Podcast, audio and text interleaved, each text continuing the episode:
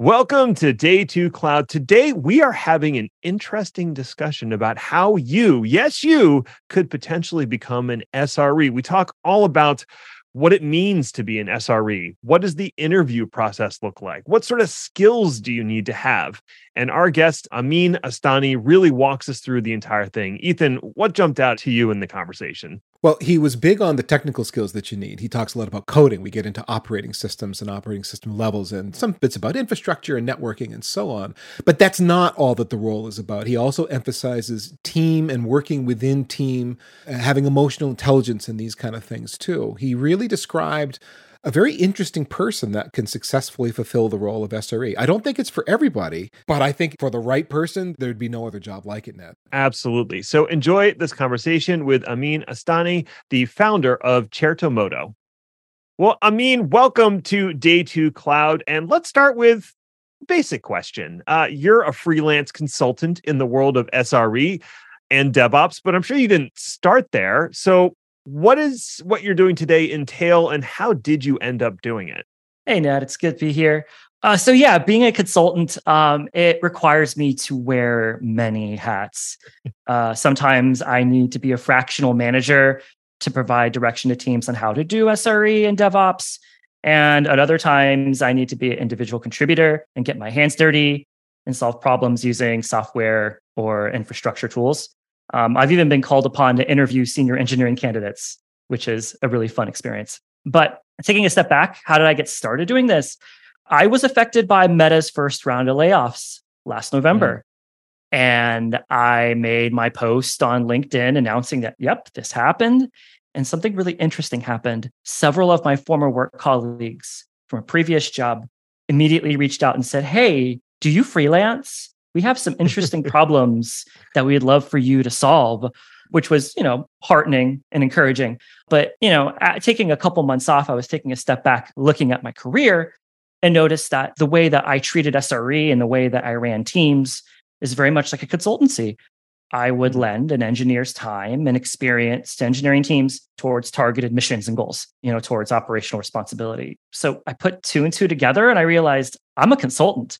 I should do consulting Gotcha. Okay. And mm-hmm. so uh, your company, Certo Modo, was born. What's the genesis behind the name of the company? I'm just curious. Oh, it's a, it's a great it's a great name. So it's Latin, Certo Modo. It means certain way.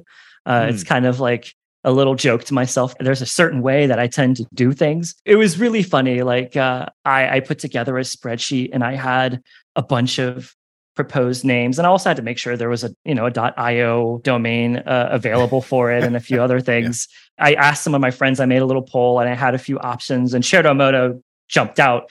One of my friends said it sounds like a company that if you walk into the office there's like you know leather office furniture. It, it evoked a certain you know je ne sais quoi. So i went with Certo Modo on that basis Gotcha.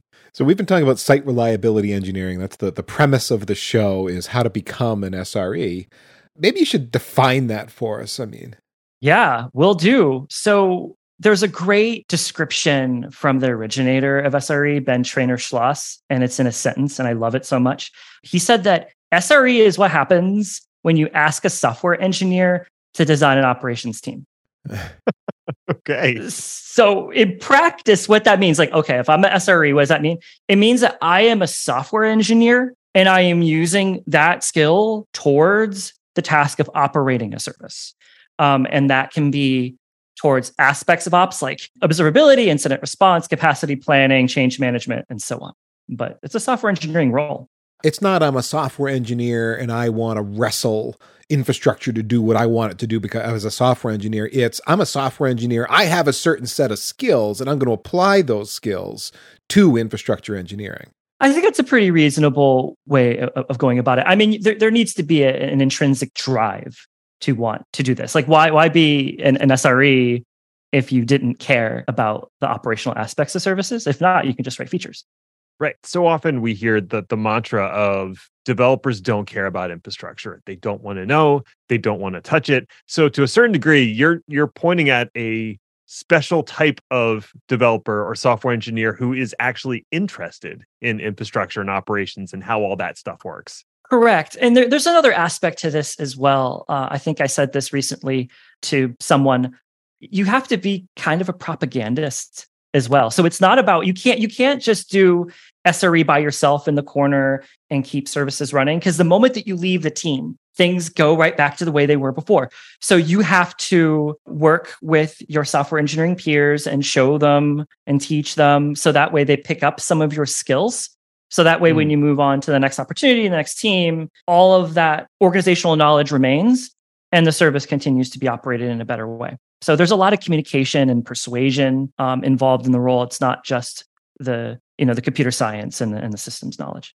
Right. So if I'm a systems administrator today, or I'm an infrastructure engineer of some kind today, can I just rebrand myself in SRE because pretty much it's the same thing, or is SRE actually a distinct role? They are not the same. System administrator and site reliability engineer, they're not the same. And there's a primary differentiator, which is the use software engineering. They're writing code.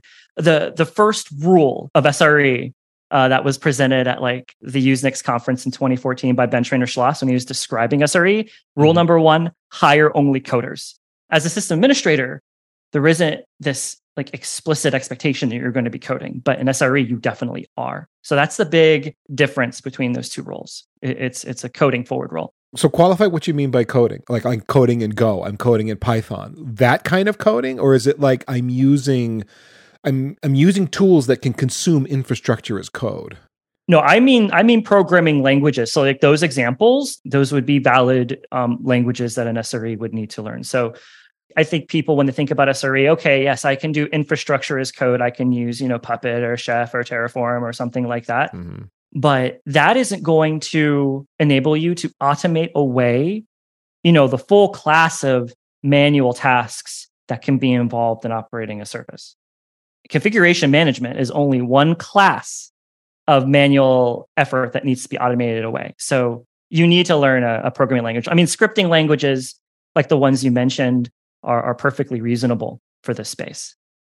I think you just made a key distinction here for me, which is SRE is all about automating all of the things.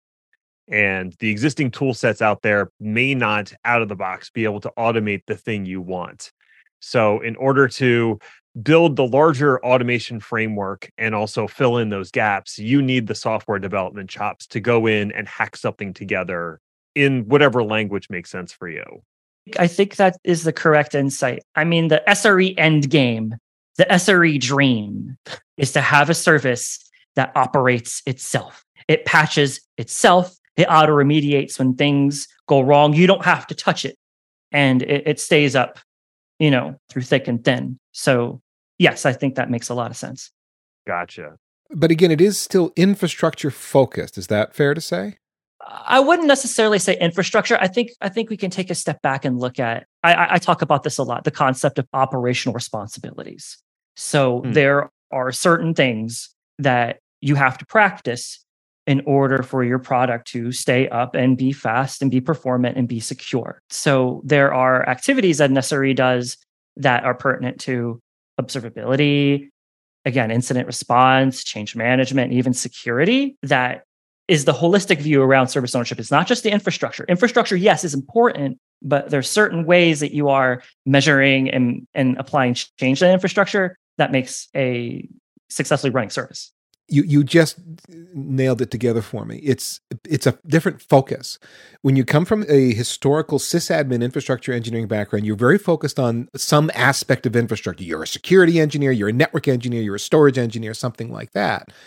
You're describing a, a product or service that you are focused on and all of the things around that that support the enabling and running and performance and security and the rest of that service. So you were product focused. You were thinking in those terms and not infrastructure.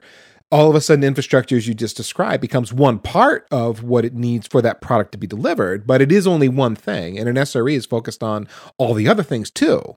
100%.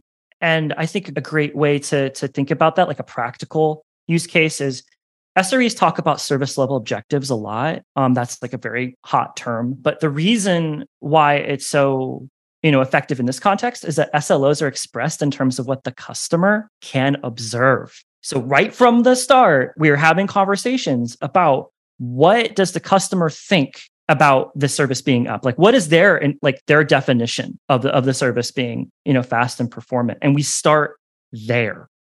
We're not thinking about everything else under the surface. We're thinking about the customer experience first and then we use our skills and expertise to make those expectations be true okay okay. So i want to zoom out a little bit and and kind of stitch together where someone who's in an sre role fits into a larger sort of business processing culture because uh, you know you hear a lot about devops and devops isn't a position it's not a title it's it's a culture and a way of doing things. Where does sre fit into that devops culture and process? A very good question yeah. Um, i think if i said this in code um, sre extends devops it's an implementation of of devops like of course we have particular bias towards you know those operational responsibilities that i was mentioning earlier rather than the classic activities that when when when people invoke the word DevOps, they're thinking like, oh yeah, CI/CD, shifting left. SREs tend to focus on those aspects instead. However, there's significant overlap between DevOps and SRE practices. And for me, like in a day to day, I think that SREs also have to be good communicators. They also have to be good collaborators and operate in a way where work can be done cross functionally. Uh, we recently recorded a show about platform engineering. It's a topic that's come up more and more, building in uh, IDPs, internal development portals, and these kind of things. How would you relate the work of an SRE to platform engineering? I think that platform engineering is like the SRE late game. I know you're looking quizzically at me. Um, I'll, I'll, I'll, I'll describe I'll describe a really a really like quick roadmap. So imagine you're an SRE manager, you're in a company and they're still they're still trying to find their feet in terms of reliability. You're going out across all of the engineering teams and you're saying, "Hey, you should be on call. You should have a process when you're shipping code. You should monitor, you should know what it means to be up, you should be responding when things are going wrong, you should handle incidents blamelessly."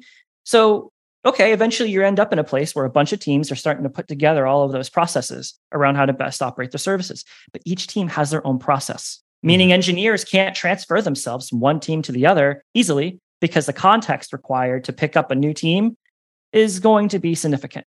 Platform engineering, the reason why I say I think it is the SRE endgame is that you're now creating an infrastructure service that is common across all engineering teams. And the way that you build and operate one service is the same you build and operate another, which reduces an immense amount of toil.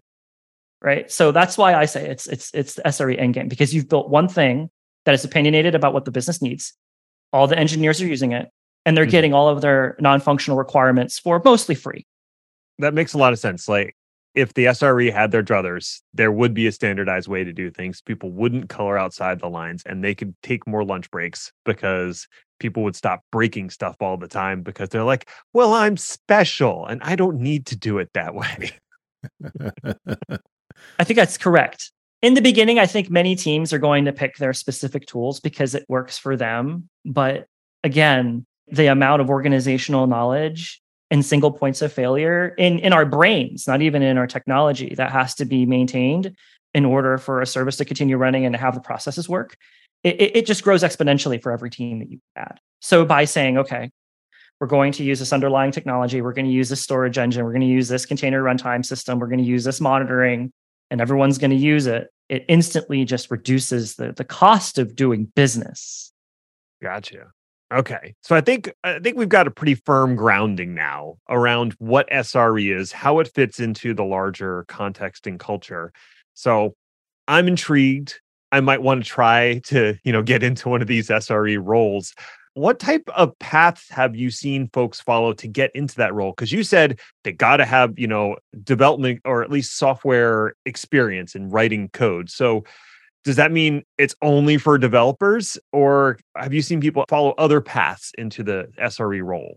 Yeah there are definitely two paths. So i started more on the sysadmin side and yeah I, I got a computer science degree and you know I, I wrote code but you know, over time, I started to use that skill more and more towards making life easier for ourselves and, and for our customers through automation. So that's one route that's pretty common. Like I already had the Linux chops, the systems chops, networking, you know, and you just are learning to code more and more to solve mm-hmm. the problems you have. Very common.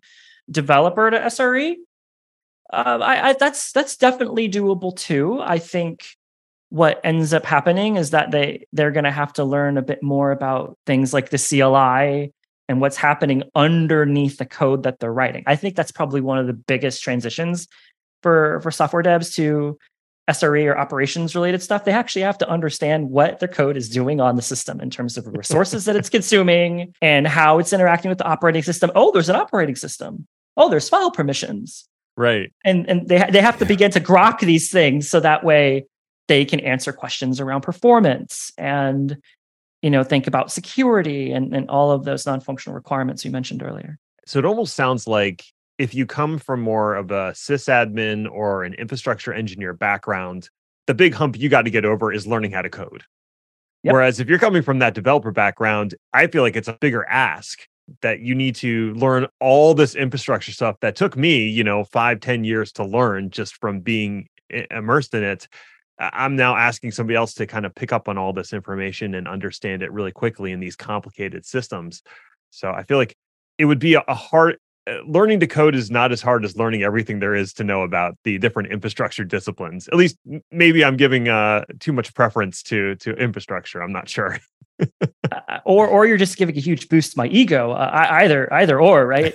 um, yeah, that feels really good to hear. Um, I, I, I guess that's true. So if I were a software engineer and I wanted to to break out into this brave world of SRE, like how would I how would I go about it?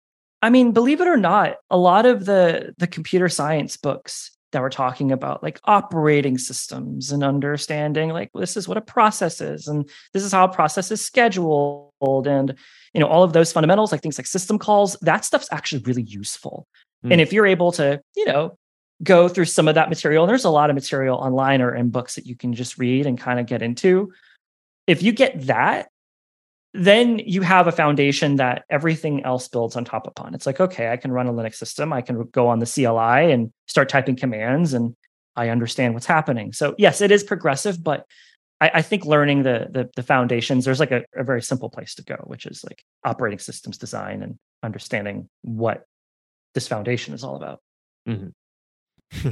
that all feels uh, more computer sciency than uh, than I was anticipating in that when you go down the systems administration route, like many of us did, the training we got tended to be product or platform specific. Like way back in the day, I went to Novell school and I took Novell training. Uh-huh. I didn't get a lot of computer science training in that course of study. It was months worth of study through lots of the big red books that Novell published at the time.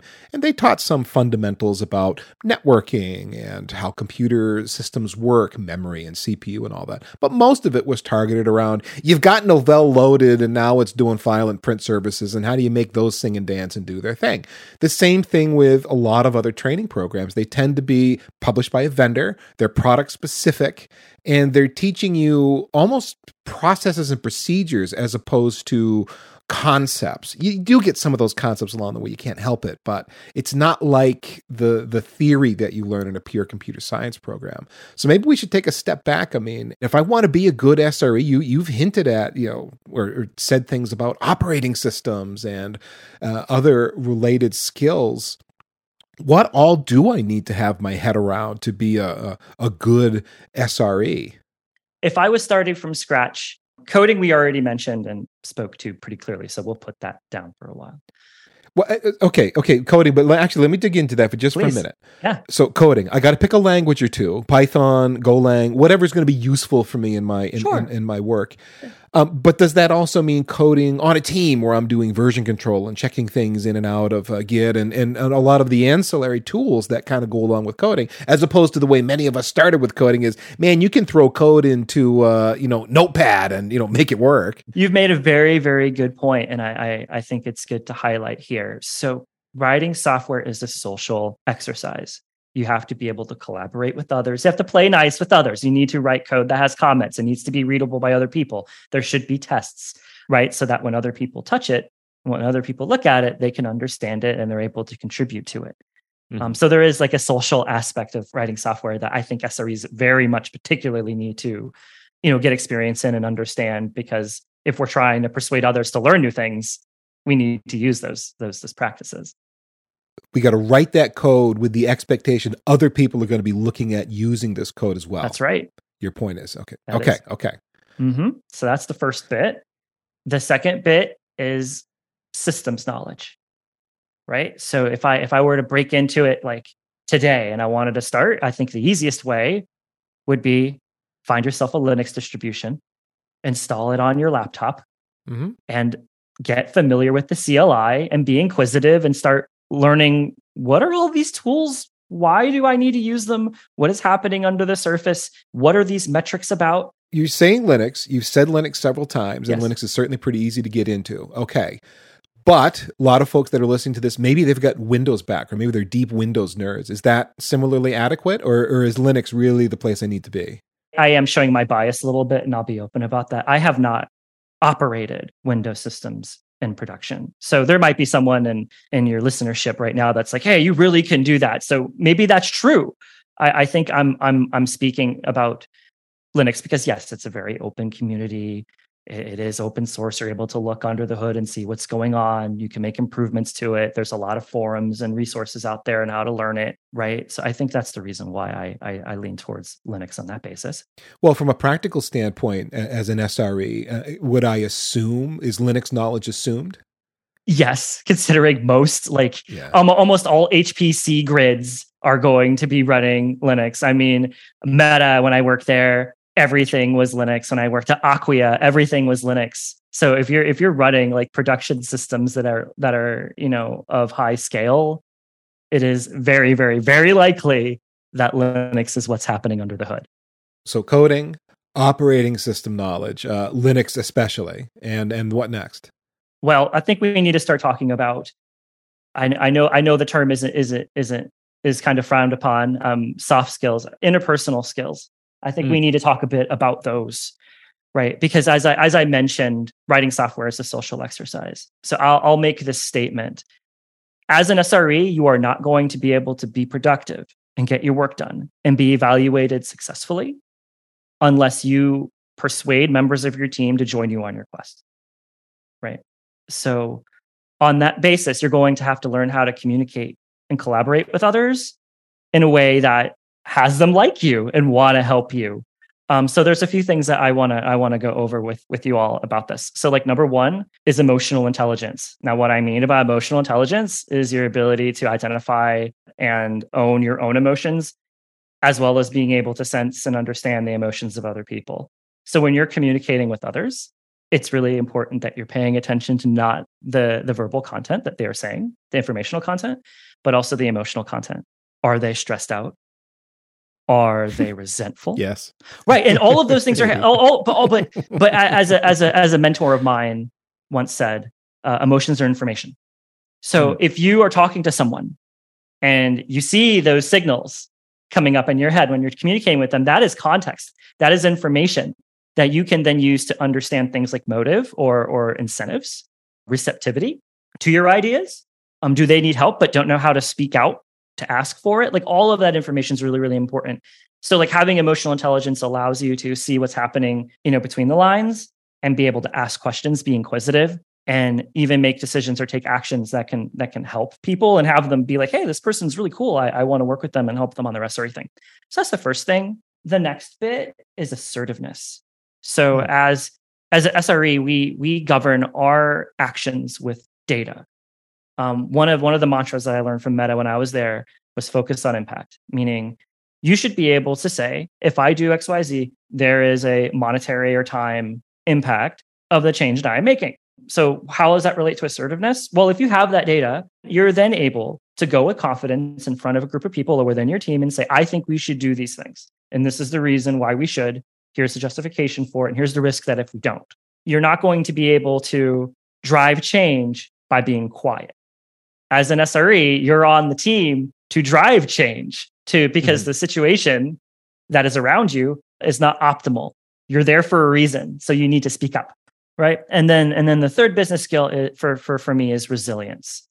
So again, if you're an SRE and you're joining a team, you are there for a reason. There is something systemically wrong or there is a challenge that you're needing to overcome. Very common challenges that you will see as an SRE is there's a product launch coming up and it's very stressful because there's like a deadline or something or there's a lot of toil or unplanned work in the form of outages that is happening. So you being resilient allows you to be able to step into the fire a little bit, keep it cool, and be able to, you know, bring change and and and, and peace to a situation that isn't otherwise. I'm not, I'm not saying that, hey, because you're an SRE, you should throw yourself into a toxic work environment. That is not what I'm saying at all. But what I am saying is that you have a certain level of tolerance for the things that are going to commonly happen that are dysfunctional on a software engineering team.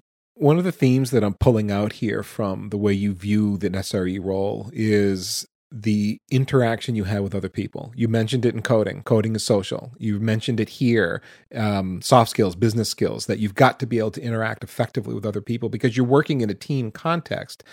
Now, for people that come from a sysadmin or infrastructure engineering pure background, a lot of us worked we worked on teams but we had a lot of solo work that we did uh, along the way or things that we had as our our pet systems that we were uniquely typically uniquely responsible for. Do you not have that as an sre or is there also work that's yours that yeah you're in a team context but um, you're also doing your own thing?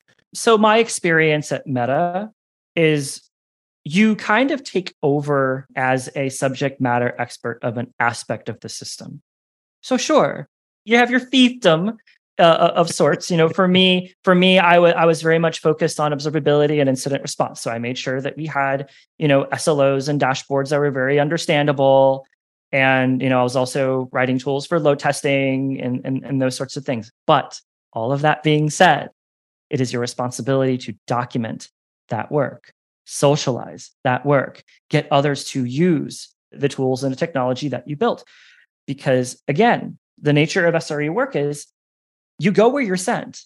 So if there is a team that's having a lot of problems, you're going to go on that team and you're going to help them out. But when they're stable, you might move to a different team. So to prevent you know the state of that team from degrading you have to socialize your work with others so that way they can pick up where you left off I, I, don't think an SRE engagement, I call them engagements. I know I'm like consultant once again. It's very consultant speak, yeah. Yeah. The success criteria of SRE engagement is that you're able to go on vacation for like three months and stuff continues to run while you're gone. Mm. If you've done that, then you know your job is finished and you can move on to the next team. That is the dream to actually train the people that you work with to to take the things that you're doing and continue doing them in your absence and mm-hmm. understand mm-hmm. not just the how but the why and how to maintain it going forward. And uh, you mentioned documentation. That's a big, big area of mine that I just I tried to do every time I did a consulting engagement was to leave a nice corpus of documentation that explained how to maintain the system after I had, you know, concluded my portion of the engagement. That seemed to that seemed to help a lot, and especially in terms of people asking me to come back and do future engagements for other things. They'd be like, "Yeah, I want those docs. that's that's it. That's it. Another ephemeral build artifact is the culture. How did the culture of the team change, you know, mm. due to your presence? Like what's the quote? Culture each strategy for breakfast. Like what I mean by that is if everyone has a common and shared set of values, when when after you leave, those values are going to be in their head and it's going to it's going to govern future decision making right so like, yes, documentation's very, very important, but you also, ins- you have to instill into the hearts and minds of your team that documentation is important. Maintaining documentation is important. Consulting it when changing production is important. so culture is a ephemeral build artifact. It's not something you can you can touch, but it is very very important. All right. So let's say I'm ready to apply for an SRE role, and you, as a former hiring manager, you probably have some things in your mind of what you're looking for in a potential candidate. And it usually starts with the resume, right? You're, you're going right. to be looking through resumes, or you're going to have someone who's doing the initial filtering and then they're sending a resume pile up to you. What's something that catches your eye on a resume, or what's something that you definitely should avoid putting on your resume that's just going to turn off the hiring manager and go, nope, that person is is not for us. Okay, yeah, this is this is a good question. So I'll I'll I'll pick two things. The the thing that if i see it i'm going to be excited and the thing if i see it i'm i'm i'm going to feel a bit lukewarm about it. So okay. it is it is very very rare to see a candidate list a system call tracer like strace as a tool listed on their resume. I know i'm dropping a big secret. Now why am i saying this? Because if you understand how a system call tracers work, you are basically signaling that you understand operating systems pretty low to you know the level where you understand the interaction between a process and the OS beneath it. It's basically like a pip on your collar. I know what you're about because you know you you you do this. Now, granted, if someone does put you know something like strace on their resume i am going to ask them every question i have in my in my head about it to verify that you, are not going to be able to walk easily through my door if you use that tool but if you if you make it through you will impress me that's very very rare mm-hmm. very very rare but the lukewarm bit like if i see that i, I i'm not going to be super excited now i understand i'm i'm biased if i see a list of higher level tools ui tools web tools and not a whole lot of like down in the stack CLI type stuff. Like that mm. smells to me like click ops, right? Which which is a, which is a, I I yeah I don't I don't I don't I don't want to uh, uh, be be mean or anything, but what I mean by that is there has been because of all of the cloud tools out there that people will do system administration work just by going in the UI and just clicking and setting everything up, which is mm-hmm. a signal that you're you're not automating the task away. So that's one aspect. And then another aspect is if you're, let's say, using, you know, just Grafana or just Datadog, sometimes those tools will lie to you because time series will roll up the further back that the data is. And sometimes during incidents, you sometimes have to jump on a server, run, you know, top or dstat or any of those tools and, and see what the spikes are. So if you are limited to you know what a SaaS can give you in terms of metrics, that tells me that during a crisis, if those metrics aren't already present, you're not going to be able to find what it is that you need to look for. So I, I hope that answers your question about what red flag, if it is one. Um, but that that's kind of the thing that I tend to look for and watch out for. Right, right. It, it's someone who there's nothing necessarily wrong with a ClickOps process if you're in a smaller environment where you don't yeah. necessarily need to automate all that stuff away. And right. that person could eventually progress into using these more um, low level tools to manage things. They're just not there yet. And so mm-hmm. you would you would want them to work on those things before they apply for that SRE role. I, I think I think that's correct. I, I know I've been making several hot takes throughout this episode. I hope your listeners are enjoying this conversation. So I, I think that SRE is like a medium level to senior role. You're going to need some experience in either an, like an operations type position or a software dev position before you specialize into mm-hmm. into SRE. You, you you need to have seen some stuff, you know, before you you you take on a role like this because it is very broad. It's it's right. asking a lot of the candidate. Mm-hmm how do you get a read on their personality, their team fit? Since this is a social sort of a job, team oriented job, how do you kind of weed through that aspect in an interview? Again, put put your emotional intelligence hat on and really pay attention to the conversation. Are you seeing, you know, like a positive affect, a positive attitude, some humility, excitement?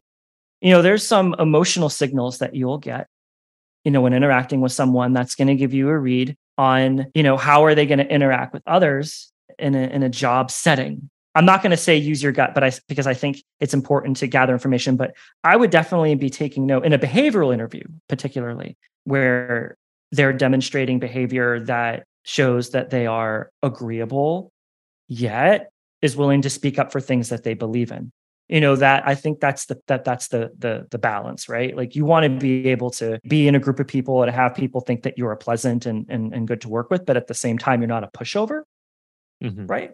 Because sres for me are leaders. Like they are they are you know spreading the gospel. In order to do, do that they have to be willing to say things that people disagree with at times right and and do it in a way that's respectful as well. Yes yeah you're not being adversarial but you, you but you're saying hey there you know i see you're doing it this way. Uh there there is fortunately a better way and and you know i can help you and you get this benefit out of it. Like you're selling it. In many ways sres have to have a sales and marketing you know attitude a little bit in terms of how they're interacting with people because you are you are introducing new concepts to them you know, especially for SWEs, like SWEs are thinking about, yep, I am writing code, I am producing features. uh, and there's nothing wrong with that. Like that's how businesses are built.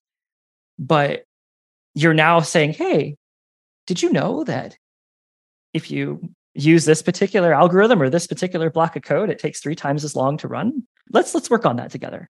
Okay, so given two candidates that you've interviewed, one is a little weaker in the skill set, but pretty strong a personality. You think they'd get along with the team well, has the you know, ability to stand up for themselves, etc. All those skills that you value, versus the second candidate who's off the charts with skills, but personality-wise, uh, you know, you're not sure how they're going to get along with the team. Who do you pick? The former, hundred yeah. percent hmm.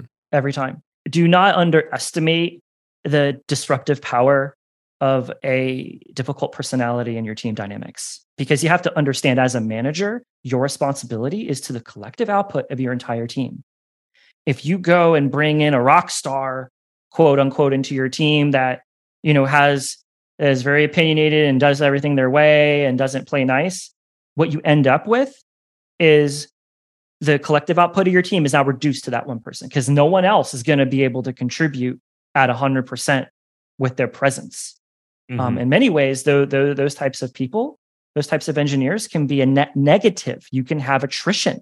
Wow, wow, wow. Right. So hmm. I would always, always choose the less technically experienced, but more agreeable personality rather than its inverse my take on that i've hired a bunch of people over time and my take has been i'll take that good personality and fewer skills you know maybe not as skilled on the on the assumption that I hadn't thought about it. Uh, I mean, from your perspective of you could detract from other members of the team and they not be able, might not be able to work at 100%. I'd never thought about that before. That's powerful. But my thought was the person who lacks some skills can probably learn those skills. And so I would make sure I would test their potential in the interview. You're, you can learn, right? T- t- tell me how you learn things. Mm-hmm. And, uh, and sometimes you, you, gamble a little bit with that, but, uh, but almost always paid off in that boy if you can keep that team dynamic strong you get someone who fits in the team. Everybody likes working with this person. Oh that's such a big win and can be hard to find in tech. 100% yeah that's very very true. That's very very true.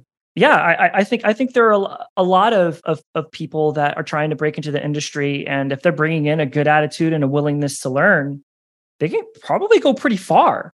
Yeah that's that was my experience as well. Hiring folks is the ones who were eager to learn and easy to get along with ended up being the much better hire versus the one who had all the skills, but they're that you know crusty old sysadmin who just just wanted to do it his way and, or the highway, and, and that just never meshed well, uh, especially in a high functioning team.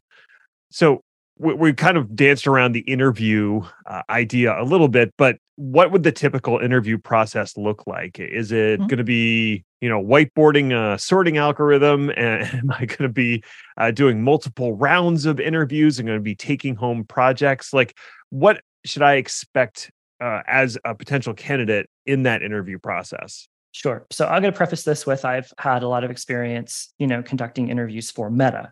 Mm-hmm. so i'm going to my answer i'm going to provide is going to be along those lines. And to your original question am i going to be like on a marker board doing algorithmic problems um not not unless you're google i think is really the answer to that question so hmm. you know post covid i i wonder if teams are going back to the whole marker board thing mm-hmm. especially mm-hmm. in light of of you know recent tools like coderpad that makes it really you know reasonably easy to conduct an interview remotely but in terms of the sre coding interview itself you usually aren't expected to you know algorithmically. What you do need to do, however, is the basics like do I code defensively? Can I do file IO? If I'm given a file, can I open it up and can I read from it? Can hmm. I do um, text, you know, text manipulation and, and, you know, extract, you know, data out of a CSV, for example? Like, are you able to do those types of tasks? And then furthermore, which is the higher level thinking, you know, are you able to put together a, a, a rough a draft or first take at a solution. It might not be, you know, uh, time or space complexity, like in terms of it being fast and not using a lot of memory, but you got something on the board. Are you able to do that? And are you able to explain it to the interviewer? Are you able to choose data structures that are reasonable for the problem space? So, those are the types of things that the coding interview is going to look for more than being in a three ring circus and having someone, you know, do do the whip and you're writing you know stuff on the board like something out of a far side cartoon. I think that was actually in a far side cartoon. It Um, probably was, yeah. right. It's not it, it shouldn't be like the far side cartoon folks. That's that's not that's not how it should be. But all of that being said um coding interviews live coding interviews marker board or with coderpad can be very stressful emotionally for people. There are people that are held back from joining big tech companies because they are terrified of the pressure that, that such an interview brings so I, I know that some companies which i think are pretty you know enlightened they're doing take home Hmm. and I, I I think that take home questions can be very useful because it allows the candidate to show their best side. Like I I'm able to write tests, I'm able to write documentation. You have the time to do that rather than just thinking about putting together the solution in a 20 to 30 minute period of time. It's it's less pressure. But there, there's something you have to keep in mind if you are a manager and you're doing take home coding questions you need to strike a balance between two things. Number one, the question needs to be large enough that you're able to get enough signal from the submission to know, oh, okay, this person can code. They're thinking reasonably about the problem. They are able to, you know, this is a good example of what they would write if they were on the job. I like this. This is this is good signal. Um, but if you make the the problem too complicated, um, I think you're being disrespectful to the candidate's time. You don't want to give them a gigantic problem that takes, you know, many many hours and up to a day for them to be complete because frankly there are other You don't want to give them something that feels like a consulting engagement? yeah because if so i'm going to send you an invoice you know like Right. Right. Um, exactly. right so so respect respect the candidate's time but give them enough so that you get a read on on what they're about coding wise but i, I think i think that um, take home questions can be very useful you know to make a candidate feel comfortable M- multiple rounds of interviews is that normal as uh, for an SRE position? Yes again i'm speaking from from experience at meta and also how i've driven the interview process when i was sre manager at acquia so you will you will definitely have multiple rounds.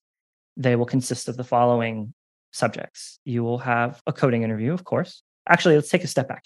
Um, you'll have the screen first and the screen will have two interviews. One will be the coding interview which is 45 minutes long um, usually two problems and then you will have the systems interview which they're asking you open questions about you know operating system concepts basically the things i was mentioning earlier and seeing where you go. And sometimes they are scenarios and sometimes they're like open questions that they allow you to just ramble on and talk about what you know and then they'll ask you clarifying questions. So that's the screen. So you- you're, you're putting in an hour and a half of investment at that point. Now if they like you and they want to do you know full interview round okay so now you have several more. You'll do another coding. You'll do another systems. You'll do a systems design which is like okay you're going to build twitter.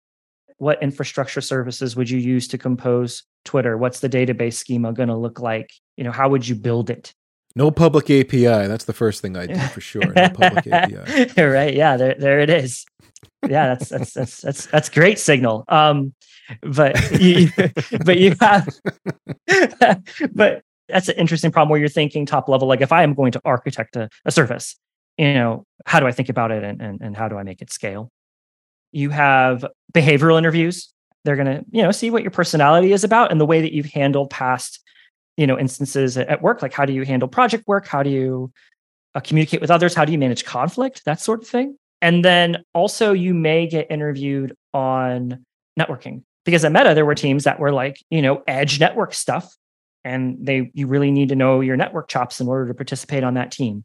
Hmm. so if you didn't necessarily do well on the on the networking interview it wouldn't disqualify you. It just means that you wouldn't join a team that really focuses on that competency Right. but those are the those are the types of interviews you're going to get. It's like a full day.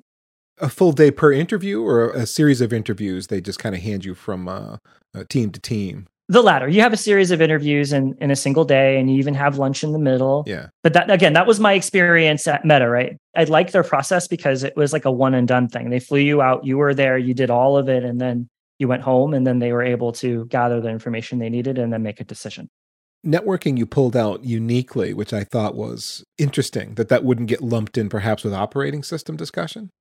sure there there there there could be systems questions where you are thinking about networking but i think they're more concerned about the holistic view on how you would operate a system or a holistic view of how you could manage administer troubleshoot measure uh, a system as opposed to just networking. Networking is such an important part of a company like that mm. that you do want specialists that are very very good at just that practice. So they they interview for that purpose. I think given their space it makes sense.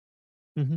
When I've been in, in interviews and been on the candidate side of the table, I try to remind myself that I'm not only being interviewed, but to a certain degree, I'm also interviewing the company that's potentially going to hire me. And in the context of SRE, what sort of questions should I be asking the company about the role, about the position, et cetera?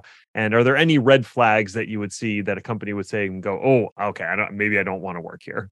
So number one, when you're interviewing, you know, with a company, ask them what the actual work responsibilities are. Get in their words, what does the job actually entail? Because you can be in a situation where you're applying for a quote site reliability engineer role, unquote.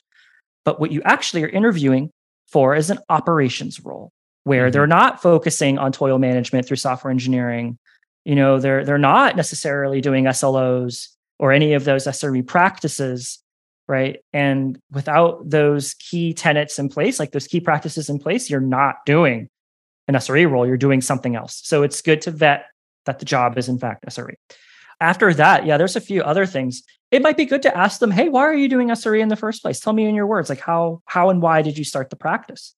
And there could be a whole host of answers. It can be oh we've been launching a lot of products lately and we noticed that we're always we were always tripping up on on launch readiness so we wanted an sre team to help with that or we had a you know we scaled and dealt with uh, operational pain points. We're dealing with a lot of toil and manual manual work. Like at least then you you understand the mission and as to you know what you're signing up for and mm-hmm. again like having some resilience as an sre is important like you're going in there to do a job and solve a problem but you should probably know what the terrain looks like um, similarly ask about on call how's on call been lately? Have there been, you know, really interesting or, or noteworthy incidents that you're free to talk about? And it's not just like, oh, I had a bunch of incidents or oh, pager duty's on fire. It's not about that. I mean, it's it's a good piece of information, but what I'm really thinking about is their attitude towards unplanned working outages. Because if they're like, oh yeah, we had this really big outage and you know, we had to do a post-mortem clue. And, you know, the outage was uh, for like three, four hours. And that was really embarrassing. Clue, they actually measure the impact of their mm-hmm. incidents, right? So asking that question can give you some interesting pieces of data as to how they think about incidents, which is a very, very important piece of the puzzle. Because if they're if they're complacent and you're not, you're going to be stuck with it. Hmm. And then finally, this is a question that I personally use. Um, and I find it very interesting because I get to know the person very quickly. I always ask the interviewer, what keeps you up at night? Hmm. Right. And sometimes the the answers can can really surprise you you know you can you can have someone that's like oh i'm really focusing on this project because you know the this is the importance of the project or oh i'm focusing on my team i'm concerned about you know team cohesion they might even be really candid and say things to you that they wouldn't necessarily say in the team setting you know they may emotionally dump for just a brief moment and you have a little interesting piece of information that you can think about when you're considering that offer right Mm-hmm. Um, so those are the questions I tend to use, like understand what is the actual scope of the work? Why are you here? Why does SRE exist? You know, what are what are the incidents that have been happening lately and you know what's bothering them? Uh, going back to your point about on-call, can I assume if I'm an SRE, I'm in an on-call rotation? That's part parcel of the job? Yes. At least that's my personal principle. Because the thing is, you are not going to be able. Let me take a step back, actually. Um, there are multiple ways that you can serve as an SRE in an organization. Most of the time during this chat, I've been alluding to the embedded engagement model where you are a member of the team. So you would not be embedding on a team and collaborating with the team unless you are on call for the service just as much as they are. Most teams, I think, are going to operate that way. And on that basis, yes, if you're an SRE, it is an on call type of affair. It is a privilege to be responsible for software that people depend on. That makes sense to me from this angle. If you build it, you should be willing to care for the thing when it breaks. You're the one that you know designed it you're putting it in place you you make it run and therefore when it goes south you're the one they should be calling because you're the one that should be troubleshooting what broke within your system so that then you're motivated to build that system better and improve it so that you don't get called amen to that if you build it you run it yeah otherwise otherwise the feedback loop is broken mm-hmm. you can you can write code and not feel the pain that is a result of of choices of that you don't know the impact of that code to you, to your team, to your customers. On call is the way that you stay in touch with operational reality of the system. You know, even as a manager, I held on to the pager rotation and, and I was a member of the pager rotation as long as was appropriate because. I felt that strongly about it that I was going to do that even as a manager. Let's say I get the job. Uh, I'm a new SRE. Uh, I, have had lots of jobs over the years and uh, had different companies handle different ways. Some there was kind of a gentle introduction, and there's training, and uh, you get to meet people, and it's kind of the ease into it. Some it's like, dude, we don't know what's going on, but pretty much everything's on fire. We're so glad you're here and then you just kind of you know you just thrown into it like day one. You walk out of there friday afternoon after your first week oh, i don't know what just happened. Is there any general expectation i can have of an sre whether it's going to be the former or the latter? Uh, i think it depends on the size of the company and mm, how far yeah. far along you know in their in their growth that they are. If you are at a startup or a small to medium sized company, there's going to be a lot of ambiguity and they're going to be very, very happy to see you um, right? That that is 100% true. So when i when i started as an ops person at acquia like 2010 right? Hmm. uh, they only had a tiny bit of documentation and there were engineering teams that were magically coming around and handing services to us now that there was a new engineer on the team. You know in those situations like you're going to have to take a look around and figure out you know which way is up and the low hanging fruit and start you know producing impact that's going to help the team in the short term. Like you're going to have to think short term. What are the big wins that you can get right at your fingertips in the beginning for smaller organizations? If you're lucky enough to get into a larger organization like eh, for meta they had this whole program called boot camp. You know i joined and they gave me five weeks to go to class. Mm. i learned all about their technology and their tools and their processes and everything. And then you get to sit with engineering teams that you're interested in and you get to see what they're about and do a few tasks for them to see, you know, is this was this working out for me? Do I like it? And then you get to join the team. And from that point, the implicit expectation is that you have around up to six months to start getting fully productive because the context that you're learning is going to be pretty broad. Even if they have documentation, even if they have processes in place, that's still the expectation. So to sum up, the larger the organization is, typically, if done well, the easier your ramp is. On smaller organizations, expect for you to need to hit the ground running, figure out where the quick wins are, and start landing those. All right. And I guess that's part of what you can ask up uh, during the interview process is, you know, what does your onboarding process look like? You might want to tack that on and, and hopefully they're they're honest and forthright about what that process actually looks like. Yeah, agreed. And hopefully it's in their marketing materials for the recruiting team right? uh, that would be that would be something to say. Uh, yeah. But no, that's a very good point. We have had a wide ranging conversation and, and, covered a lot of ground. So maybe if, if you could just summarize a few key takeaways uh, for the listeners out there around what it means to be an, an SRE and how you might move into that role. I'll definitely do my best. So, number one, if you want to become a site reliability engineer, you're going to have to bite the bullet and learn how to code. No, that is number. I I know, I know, it's really painful, but I, I am telling you something. It it is a superpower. If you learn how to code, it, it, it allows you to remove years of manual labor from people's lives, and it, it has an immense impact on other human beings. So learn learn the superpower. It's very good. Um, the second bit is you need to be in touch with yourself and your emotions, your ability to communicate, and relate to others. There probably aren't going to be a lot of SRE pundits, I guess, that are going to say that.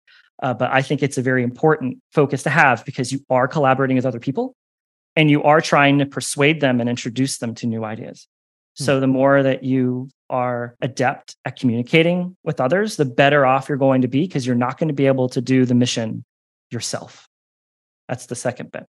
The final piece of advice or, or guidance that I have about getting into into SRE is you're definitely going to want to take some time and prepare for your interviews. You're going to be assessed across a broad range of dimensions.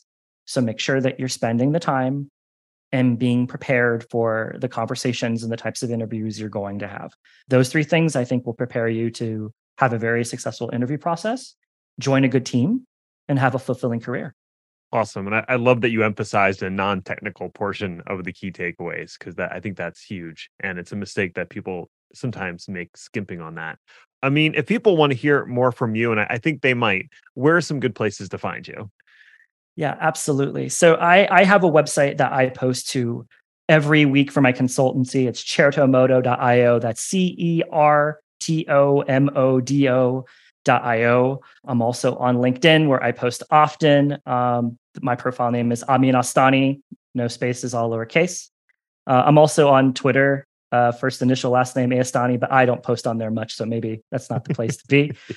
But yeah, I, am looking for new clients, and uh, I'm eager to help tech teams transform themselves using DevOps and SRE. Awesome. Well, I mean, thank you so much for being a guest today on Day 2 Cloud. And hey, listeners, virtual high fives to you for tuning in. If you have suggestions for future shows or guests that we should have on the show, let us know. You can find us on Twitter, which we don't check that often, but uh, Day 2 Cloud shows the handle there. or even better, go to our website, day2cloud.io, and find the handy request form that is on the site. This show was about building yourself and your career, but you know what? You don't have to do that all by yourself. The Packet Pushers Podcast Network has a free Slack group open to everyone. You can visit packetpushers.net slash Slack and join. It's a marketing free zone for engineers to chat, compare notes, tell war stories, and solve problems together. Packetpushers.net slash Slack. Until next time, just remember cloud is what happens while IT is making other plans.